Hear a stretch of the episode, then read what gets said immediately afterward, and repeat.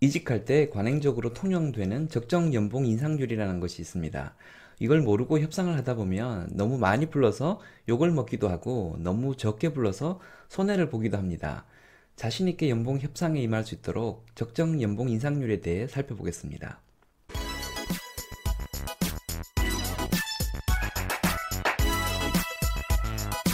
안녕하세요. 장프로입니다. 저랑 가깝게 지내는 어느 스타트업 대표가 제게 하소연을 했습니다. 연봉 3,500만 원 하는 주니어 개발자와 인터뷰를 하고 왔는데 희망 연봉으로 5천만 원을 부르더랍니다. 3,500에서 5천이면 인상률이 40%가 넘는데요. 요구 수준이 높아서 그렇게 높여 부를 만한 이유가 있는지 물어봤다고 합니다. 이렇다 할 이유는 없었고 이직할 때 남들도 다 그렇게 부르는 것 같아서 나도 그렇게 불렀다고 했답니다. 인터뷰를 마치고 몇 시간이 지나 그 후보자에게 메시지가 왔다고 하는데요. 연봉도 맞지 않은 것 같고 지원하지 않겠다라는 내용이었다고 합니다. 영화나 드라마를 보면 파격적인 연봉을 제시하며 스카우트를 하는 경우를 보게 됩니다. 현실에서도 그런 경우가 종종 일어나긴 합니다. 그런데 특별한 경우가 아니라면 40% 인상이 받아들여지는 경우는 흔하지 않습니다. 유산 수준의 회사로 수평 이동을 하는 경우 평균적인 연봉 이상률은 제 경험상 7%에서 15% 정도였던 것 같습니다.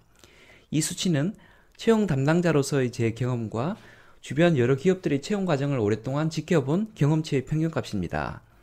특별 조건으로 스카우트 되거나 높은 직급으로 승진 이동하거나 희소 가치가 높은 특수 직종이 아니라면 대개의 경우는 현재 급여 수준의 10% 인상을 요구하는 것이 일반적이라고 할 수 있습니다.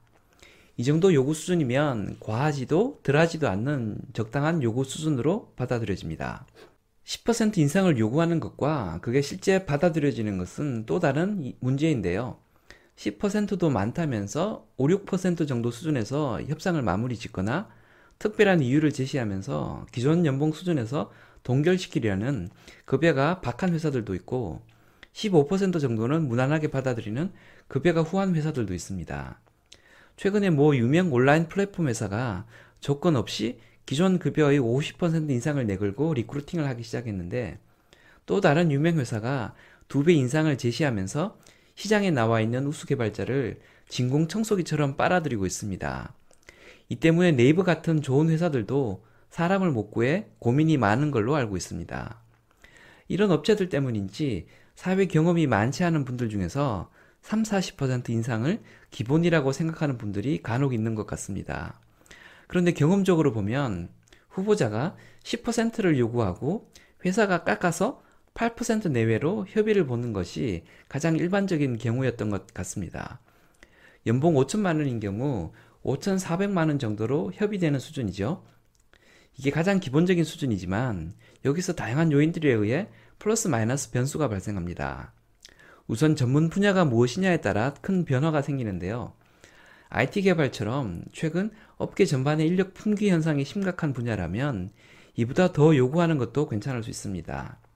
반면에 전문성이 높지 않은 일반 관리직의 경우라면 10% 인상이 무리한 요구처럼 비춰질 수 있습니다. 나이에 따른 변화도 있는데요. 가성비가 좋은 35세 전후 후보자는 희망 연봉을 높여도 받아들여질 가능성이 큽니다. 반면에 만 중반이 넘어간 사람들은 현재 수준을 유지하는 수준에서 만족해야 할 수도 있습니다. 그 외에도 여러 가지 요소가 반영되는데요. 이직 전후 회사 규모의 차이, 직급의 차이, 스카우트 여부, 해당 TO의 시급성, 혹은 후보자 본인의 이직 시급성 등등에 따라 부를 수 있는 인상률이 폭이 달라집니다. 결국 상대 회사의 상황을 세세히 알수록 그리고 내가 급하지 않을수록 유리한 상황에서 높은 수준의 연봉을 요구할 수 있게 됩니다. 연봉 인상률 못지않게 중요하지만 간과되는 항목이 있는데요. 기존의 연봉을 얼마로 산정할 것인가 하는 베이스라인 설정에 관한 부분입니다. 공기업이 아니라면 기존 연봉 대비 인상률을 결정하는 방식으로 대부분 연봉 협상이 이루어지기 때문입니다.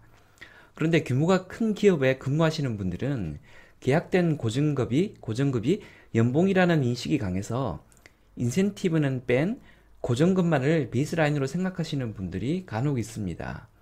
그러면 생각지 못하게 손해를 보게 되죠. 옮길 회사도 동일한 구조라면 인센티브를 따로 떼내고 계약 연봉을 위주로 협의를 하시면 됩니다. 그런데 급여 구조가 그렇지 않은 경우 특히 복리후생 항목이 자녀 학자금 지원, 단체 보험 지원, 회사 콘도 사용권 등 다양하게 분산되어 있는 경우라면 일단 이들 모두를 합산해 베이스라인으로 만드는 것이 필요합니다. 복지나 인센티브가 없고 계약 연봉 하나로만 급여가 지급되는 회사로 옮길 경우에는 이렇게 베이스라인을 합산해서 부풀리는 방법을 써야 하고 반대인 경우라면 복리 후생 이야기를 언급하지 말고 확정된 실수령액만으로 연봉 협상을 진행하는 접근 자세가 필요합니다.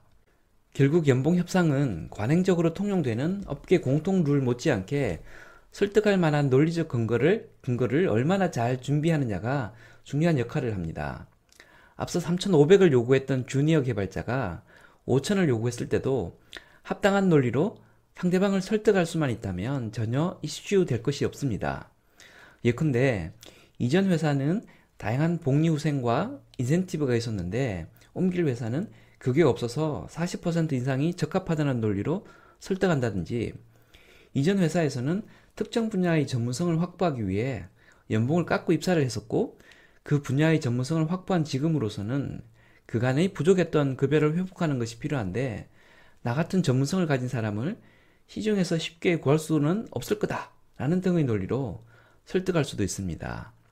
아무튼 희망 연봉을 높여 부르려면 그에 대한 근거를 면밀히 준비하야만 합니다.